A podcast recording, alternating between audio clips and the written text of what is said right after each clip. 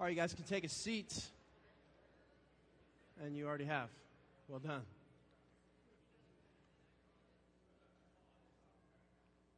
If, uh, if tonight, tonight's your first time here, man, just absolutely grateful to have you here. Um, here's the short of it, okay? If you're joining with us tonight, um, our deep desire is to rest in the love of God as we continue to be vulnerable about our place and our standing as it pertains to God. And that's completely messed up and in desperate need of Him, not self help, not some list of things that will make us better. Uh, we're a church community that says that, that there literally is no other answer besides Jesus. And so if you're just joining us here tonight, uh, know that.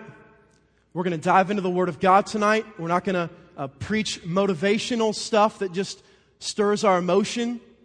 And so it is amazing. It's a privilege to have you here tonight. Thank you so much for coming. Uh, how many of you guys have ever had a foreign exchange student? Anyone here? By raise of hand. Foreign, okay, four, six. Um, uh, how many of you guys have at least been a friend of someone else's foreign exchange student? Okay.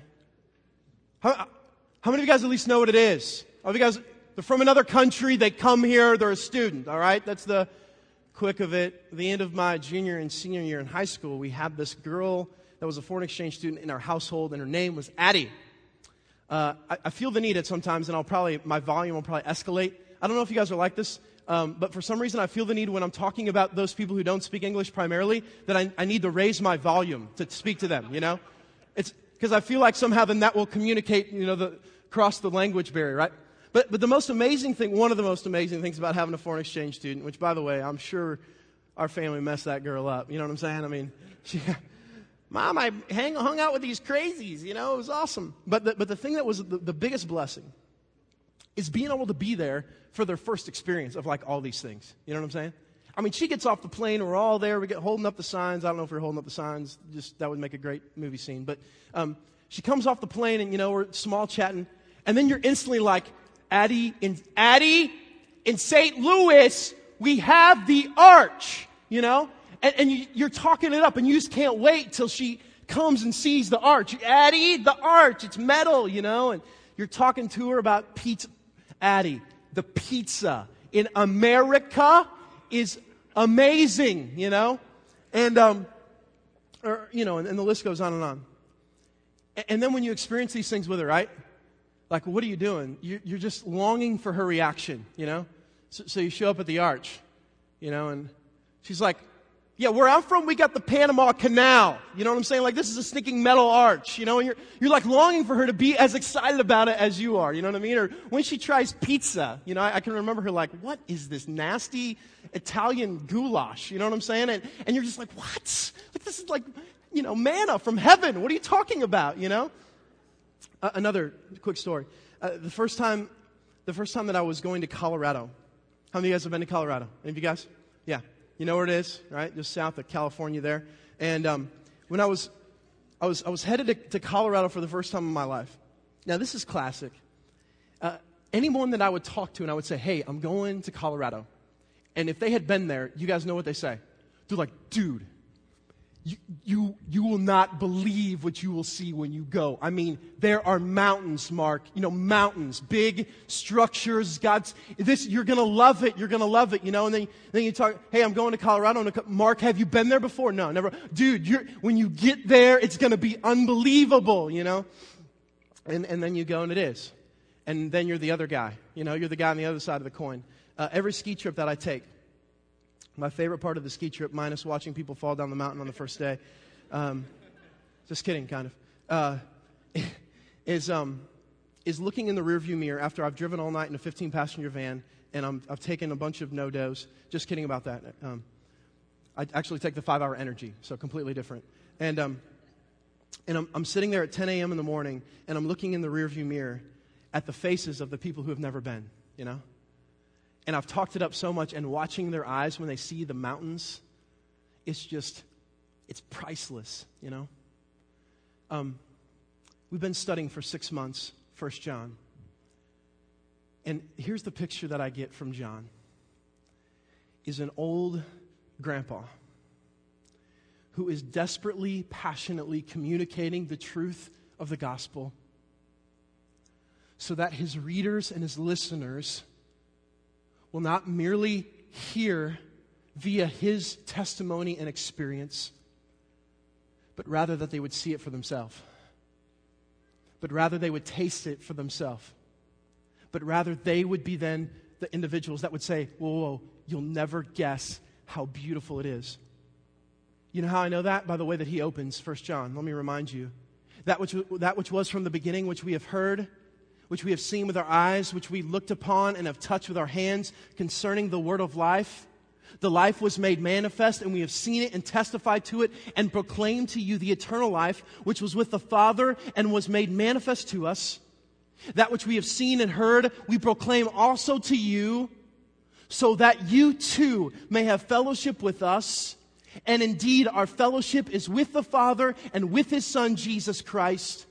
And we are writing these things so that our joy may be made complete. He's an old man that desperately wants his readers to get it. Look, if you've ever been in ministry before, one of the most frustrating pieces about ministry, and Jason and Jeff and, and anyone else, Matt, anyone else who's here, Jeremy, anyone else who's been in ministry you can attest to this. One of the f- most frustrating pieces is when you feel like, like you or your people aren't getting it. And you, and you sit there with your hands in your hair and you're just like, you know, my spike, and you're just like, why?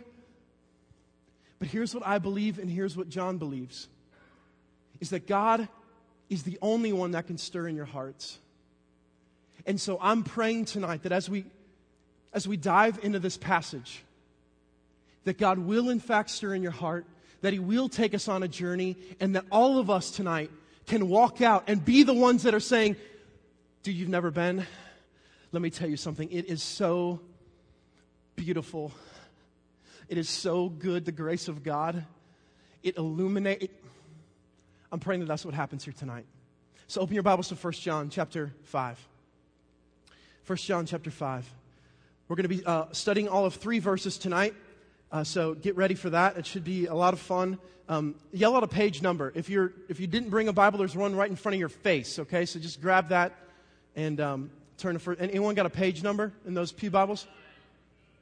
Okay, 3,667 was the number I heard. What was the number? No, seriously. 879. There we go. Verse 6 says this. Here we go. 1 John chapter 5. This is he who came by water and blood, Jesus Christ.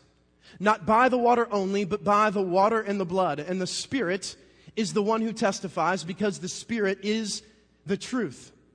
For there are three that testify the Spirit and the water and the blood, and these three agree. Como se dice? You know? What a peculiar three verses here, right? You come to certain verses, and I think that means what in Spanish? Angela? No? What does it mean? Como, just como, right? These three verses are extremely peculiar. Listen to this, listen to this between 1 John chapter 4 verse 1 and 1 John chapter 5 verse 3, we saw 32 mentions of the word love, love, love, love all over the place. It's clear that John is trying to communicate something about love. But then, now he's going to turn to the affirmation, to the validity of what his claim has been. And what is his claim? His claim is the same in his gospel as it is in the epistle. And that claim is that Jesus is God and was incarnated. In other words, like I read earlier, was made manifest. In other words, came and lived in flesh and blood. Everything for John stems on the fact that Jesus came and lived in the flesh and the blood as God. Everything he says builds on that. Now, for us to understand verses 6, 7, and 8, we have to step back for a moment and all be on the same page with what was happening in the day. John is writing to a very particular cultural setting. That cultural setting is this He traveled there to the churches in Asia Minor, preached the gospel with other apostles. Many, because of the grace of God, responded. Then what happened after they left is there, were, there was a group of people, and, and I would say that this group of people is amassing at this time. There was a group of people that began to communicate things that were against the things that John and the other apostles were teaching. What, the, what this group of people said is that Jesus was not God. And the reason that he was not God was that in the spiritual world is what is good, and in the flesh is what is evil. And so Jesus could not descend from heaven and become fully God and fully man in the flesh because the flesh is evil. This form of thinking is called Gnosticism. We've talked about it before. John is writing directly against this idea of thinking. What his premise is, is what you believe is anti gospel and worth me taking an entire letter to write to the churches in Asia Minor to encourage them to flee. Do you see what I'm saying? Now, um, to better illustrate this, Andrew, please, John Madden. Okay, I have a new John Madden screen. Uh, we didn't buy it, just for those of you who are like, dude, how come we're spending, you know, 4,000 jack on a screen up here? We didn't buy it. Matt McNeil uh, got it somehow. We won't ask questions, okay? So, thanks, Matt, for that. Uh, I want to show you guys what verse 6 is talking about. Now, what the Gnostics believed is that Jesus, I apologize for my horrible handwriting, okay? That says Jesus. Work with me here. All right? What the, listen to this. What the, what the Gnostics believed was that Jesus was a man, that he came in the form of a man, and that when he came, he was even born of natural parents. He, the, the spiritual realm that uh, implanted Mary with Jesus did not happen. Jesus was a man. Now, here's what they believed. Listen to this. They believed that at the baptism of Jesus, the dove comes down. Work with me. All right? The dove comes down, and scripture says in Matthew that it's in the form of what? That, that it's to represent the Holy Spirit. The dove comes down, and listen to this the Gnostics believed that with this dove brought the Spirit of Christ. So Jesus is a man. The dove comes down when John the Baptist baptizes Jesus. And when the dove comes down, it, it makes Jesus into Jesus Christ. He wasn't God before, but now he transforms into God for what period of time? The period of time that the Gnostics say is this period of ministry time. And in this period of ministry time, that's why Jesus does miracles. That's why he preaches the way he does. That's why he appears, as the Gnostics would say, to be speaking on the authority of God. Now, the death. The Gnostics believed that right before the death of Jesus, the Spirit of Christ leaves him. What the Gnostics believed was that there is no way that God could suffer. What the Gnostics believed was that on the cross was a man bleeding. No God, no Christ, no fully God, no fully man, nothing. That on the cross was a mere man gushing out pointless blood. That's what the Gnostics believed. Now, if you pause for a minute with me, you understand the other ramifications that this has. Because what did verse 6 say? Verse 6 says, This is he who came by water and blood, Jesus Christ, not by the water only, but by the water and the blood. And the Spirit is the one who testifies because the Spirit is the truth. Hold on a second if the person of, if the Spirit of Christ leaves, then is there a resurrection? No. What are you going to resurrect? There is no need for there to be a resurrection, and that's precisely what especially many sects of the Gnostics believe, that there was no need for a resurrection. So a mere man dies, a mere man's put in the tomb, and a mere man does not resurrect. But it also has implications on what? On the Spirit. Now we step back and our minds are blown with the amount of time that John has spent teaching that when you become a child of God, a son of God, John says, the Spirit is implanted in you, is a seed, he says, within you, seals you, another place in Scripture says. And so now all of a sudden we're like, whoa. John was teaching to this group of people that believed on the cross was a mere man. And that the Spirit couldn't have come because if the Spirit comes in humans, then the Spirit is inhabiting evil, which is completely against Gnostic belief. Now, for a moment, can you understand why an old man writes this? So, what John's contention is, is this. So handy. Look at that. Amazing. What John's contention, uh, John chapter 1, in the beginning was the Word, and the Word was with God, and the Word was God. What John's contention is, is that Jesus is always God. Now, this isn't John's contention on his own. Okay? He's speaking on behalf of what he has learned from the God man, the fully God, fully man, Jesus himself. Are you with me? So, John's contention, though, in his epistle, is that Jesus was always God. And so, for John, he says Jesus comes by the water. So, for John, what is baptism? Why did Jesus need to be baptized? That's an amazing question, isn't it? Did he need to repent? No. Was there any um, visual that showed that somehow his sins were atoned for? No. When Jesus is baptized, maybe you remember the conversation, he comes up to John the Baptist, and John's like, I'm not baptizing you. You know what I mean? Like, the lesser doesn't baptize the greater, it goes the other way around. But what does Jesus say? He says, You must baptize me to fulfill all righteousness. For the gospel, the baptism of Christ is one of the first moments where the God man begins identifying with those who he came to save. He came to save people who were in desperate need of his sacrifice, in desperate need of repentance, turning away from their sin and turning towards God and so his baptism is that first identifying mark of what it was that he came to save.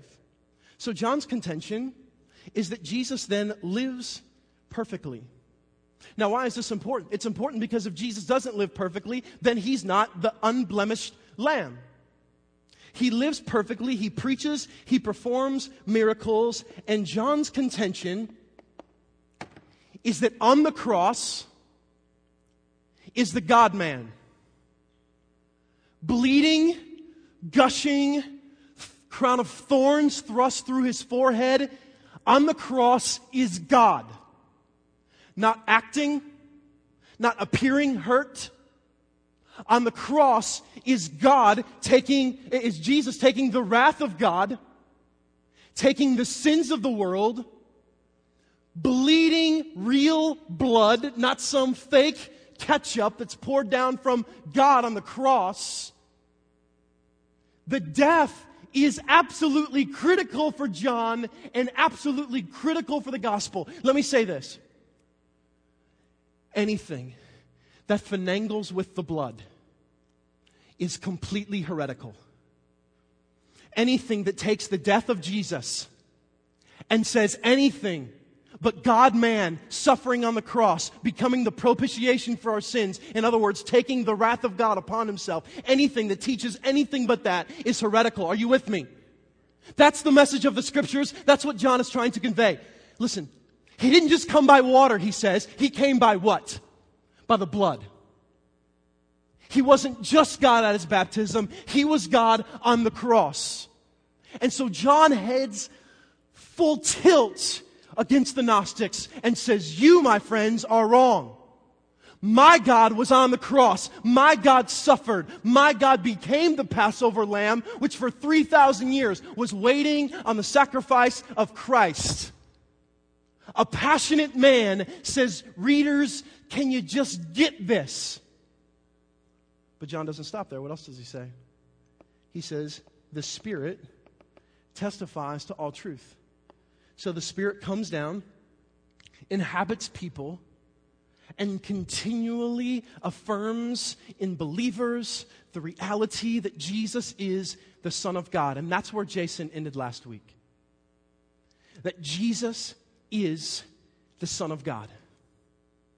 This is John's claim of why we can believe that. Now, I have one more diagram for you. No, not pretty pictures. If we were to thrust all of the cultural gospel in America into one little handy diagram, here's the way it would look. Bear with me. Jesus comes, and Jesus is a complete human. Okay? But the good thing about Jesus is that he's at least a moral one. He's at least an ethical one. I mean, he's at least a guy, apart from some of these other crazies out there, that can show us, you know, a little bit of what it looks like to live. So Jesus comes, and guess what he does? This amazing prophet Jesus begins and continues to fill this religion that's called Christianity. And the culture would say, oh, and by the way, I'm not really a big fan of Christians, but that's what Jesus did. He started this movement called, this religion called Christianity. And the religion of Christianity goes something like this Jesus lived very morally. In fact, he did it quite well.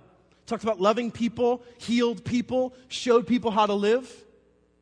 And then Jesus died as a martyr, not a savior. You see the difference? He dies as a martyr, not a savior. He dies a martyr's death. And to die a martyr death is to die for something that you so deeply believe in, and that's the death that Jesus died. And so the culture would say if you want to be a part of Christianity, which I know that doesn't look like Christianity, repent of my horrible handwriting. If you want to be a part of Christianity, here's what you do you live as best you can following Jesus. And then if you do such a good job of that, guess what? He might love you. And if in fact Jesus loves you, then the amazing thing that comes with Jesus is this concept of country club. If he loves you, you're headed to play golf with Tiger Woods for the rest of your heavenly eternal existence. If you were to sum up all the cultural gospel somewhere in there, that's what it would say. And here's what I would say anything that finagles, if there is one thing as a Christian in this room that should give you more angst than anything, it's when some ideology, some teaching, some form of thought distracts and finagles the blood of Christ. If you want to get frustrated with something, get frustrated with anything that takes the blood of Jesus and says it was worth nothing. And you're like, well, what does that mean for me, Mark? And I'll even take this, the question a step further. Am I that person? Am I a person that's finagling with the blood? Making a mockery of the cross? Is that me? When Christians say, Thank you, Jesus, for the cross, so I can keep on sinning. That is making a mockery of the blood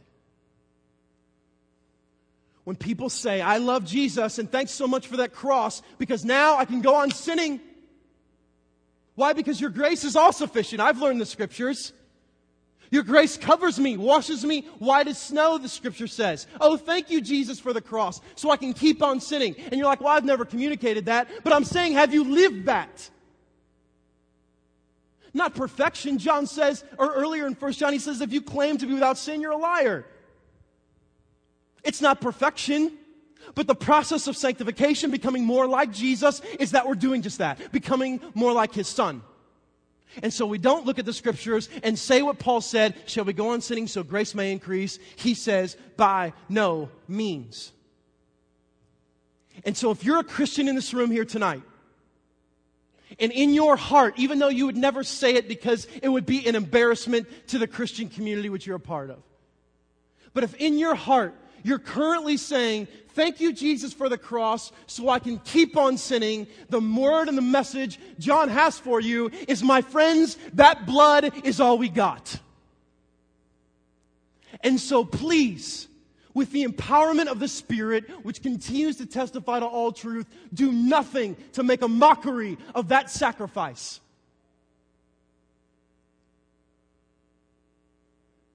It's that picture that he says, readers, will you just experience the all powerful grace of God and taste it and know?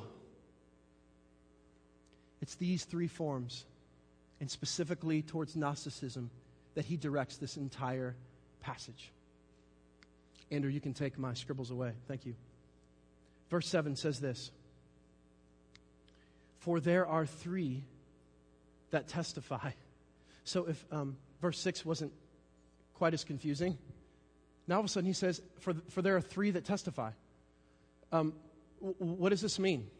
Uh, there's a practical point to this. Do you guys remember when Michael Jackson passed away? Okay, he, he did. If you haven't, I remember uh, Heidi texted me. If you guys text, use your phone and type it out. Um, Heidi, Heidi texted me, and she said, "Hey, uh, Michael Jackson died." Now, this was this was especially important to me because I used to wear the glove. Okay, seriously. All right, seven, eight years old. A few weeks ago, I was wearing the glove. Okay, so me and MJ um, but anyway, Heidi texts me. I'm like, yeah, right. You know, like, what are you playing with me for? And it's not like I listen to Michael Jackson all the time, but I'm like, okay, there, there's no way. Like, I hadn't heard from anyone else. Pretty soon, listen to this. Pretty soon, I get like six texts from people who know I like Michael Jackson, right? And they're like, dude, you hear about Michael Jackson? He's dead. You hear about Michael Jackson? So all of a sudden, when I was doubting my wife, which I should never do, and I'm so sorry, babe, but all of a sudden, the legitimacy of numerical value increases testimony. You see what I'm saying? like all of a sudden, like, hmm, that must be true. Now, this whole concept of three agreeing goes back to Deuteronomy 19. Now, in Deuteronomy 19, it's talking about the Jewish judiciary system. And then, and then the Jewish judiciary system, try to say that four times. The whole concept was one person couldn't bring a charge against someone else. There had to be two or three witnesses. And so John is saying there isn't just one witness to the fact that Jesus is the Son of God. There are three. And what does he say those three are in verse 8? The Spirit and the water and the blood. And these three agree. Well, what do they agree on? First, the Spirit. The whole premise of the Holy Spirit in you, verse 6, says it is continually testifying to the truth. The power of the Spirit in believers is that it continually, as we read the Word and discern, like we talked about a few months ago, testing the spirits, as we're doing these things, the Spirit continually points back to Jesus. The Spirit, God's sovereign plan so that believers may always remember and be connected to God through the empowerment that's in you, resides in you. So the Spirit says that Jesus is the Son of God. Next, the water. You guys remember what happens at the baptism of Jesus? What happens? Jesus is baptized, a dove comes down, and who speaks? Father God speaks. And he says, This is my Son, in whom I am what? I am well pleased. And so at the baptism, the testimony of God is this is my son. All of creation has been waiting on the Messiah to come, and here he is. And I am well pleased. And so the water says Jesus is the Son of God. But how does the blood? How does the blood say that Jesus is the Son of God? Do you guys remember a centurion standing at the foot of the cross? Do you guys remember a curtain tearing in two in the temple? Do you remember words that Jesus spoke when he said, It is finished? Do you remember an empty grave, which the blood and the suffering had to happen so he could be put in the grave and then conquer the grave and conquer death? Do you remember that? The blood is God's way of saying, This is my son, not some mere man who's acting like a prophet. This is my son. Now, we communicate a lot of things in our culture. And this is one of the ways that gossip works, unfortunately. Is one person says it, and then another person says it, and then another person says it, and we begin to believe it because of numbers. Can I ask you this? What if God says it in three ways? What if Yahweh does? What, is, what does that mean? Can I tell you what it means? Can, can I tell you, please, what this means? Because you step back from a scripture like this and you're like, okay, so the Gnostic, and we shouldn't mess with the blood, and what does this mean for me? Here's what this passage means for you and for me, my friends. The testimony of Father God emboldens his people to see the agreement between water, blood, and spirit that they may be the testifiers, that they may bear testimony, that they may be the sharers on the authority of who? Do you remember what Jesus says in Matthew chapter 28? He says, All authority has been given to me, and now I send you to go and make disciples of all nations. We are called because of the agreement that we see in the scriptures to give testimony to who Jesus is, to what the blood means, to how the resurrection is significant. And because of this, we are going out on the authority of who? Father God gives you, by His power, the authority to speak the scriptures and testify to the power of this great God. It's that thing that you all of a sudden sit back and say, that one time when I got scared because I was talking to my coworker and I didn't know how to respond and he was asking me questions that, you know, I knew could ultimately point back to the gospel, but I was afraid. You have an opportunity in that moment, emboldened by the Spirit, to experience the agreement and authority of Father God. Look, when John writes this, he doesn't want his people just to read words. He doesn't want them just to come together and grow in their theology and never be affected. Because that's the danger. So we come together and we tickle each other's minds with strong theology and good teaching and good worship, and then we just then we leave and we're like, right on. I learned a whole bunch today. This was great. Thanks for that experience. That's not what John wants. By the power of by the power of the Spirit, he wants his readers to say, How can I not testify? If God was doing it, and if we're to become more like his son, then how are we not to proclaim? How are we not to testify? Do you remember what he said in the beginning? I've seen, and now I proclaim to you. You, Christian, have an opportunity because of the grace of God poured out on a cross that wasn't a man, but that was a God man, dying, really bleeding. You have the opportunity to bear witness to the Son of God, given the authority by Father God. What more confidence do you need? What greater call do you want? as a church, may we look at the blood of Jesus and say, it's that blood, the real blood, that this world needs to hear about. And we understand our challenge against a false anti gospel in this culture.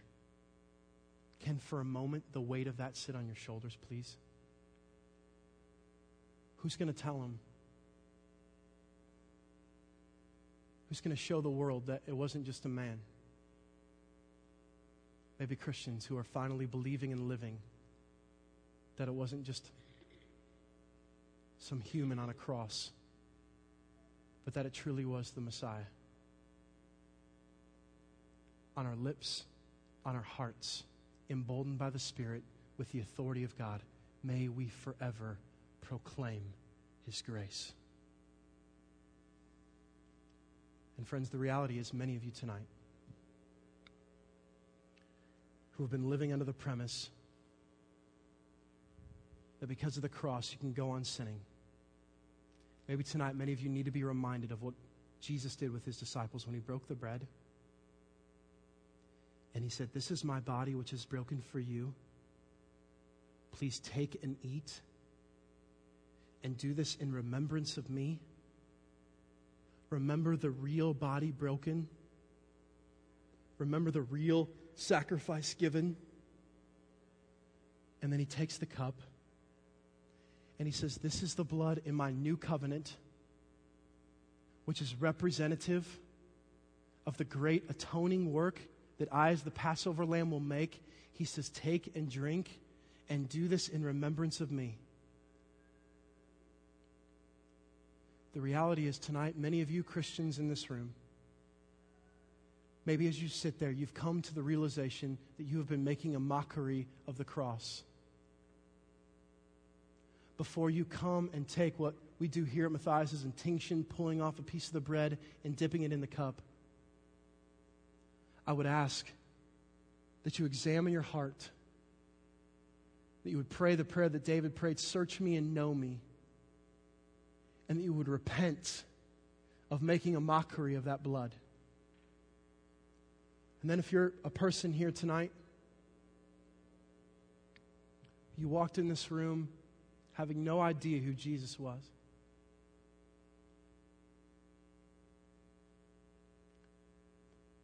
My prayer is that by the power of God, that the scales will come off your eyes and that you'll see what so many of us here have seen.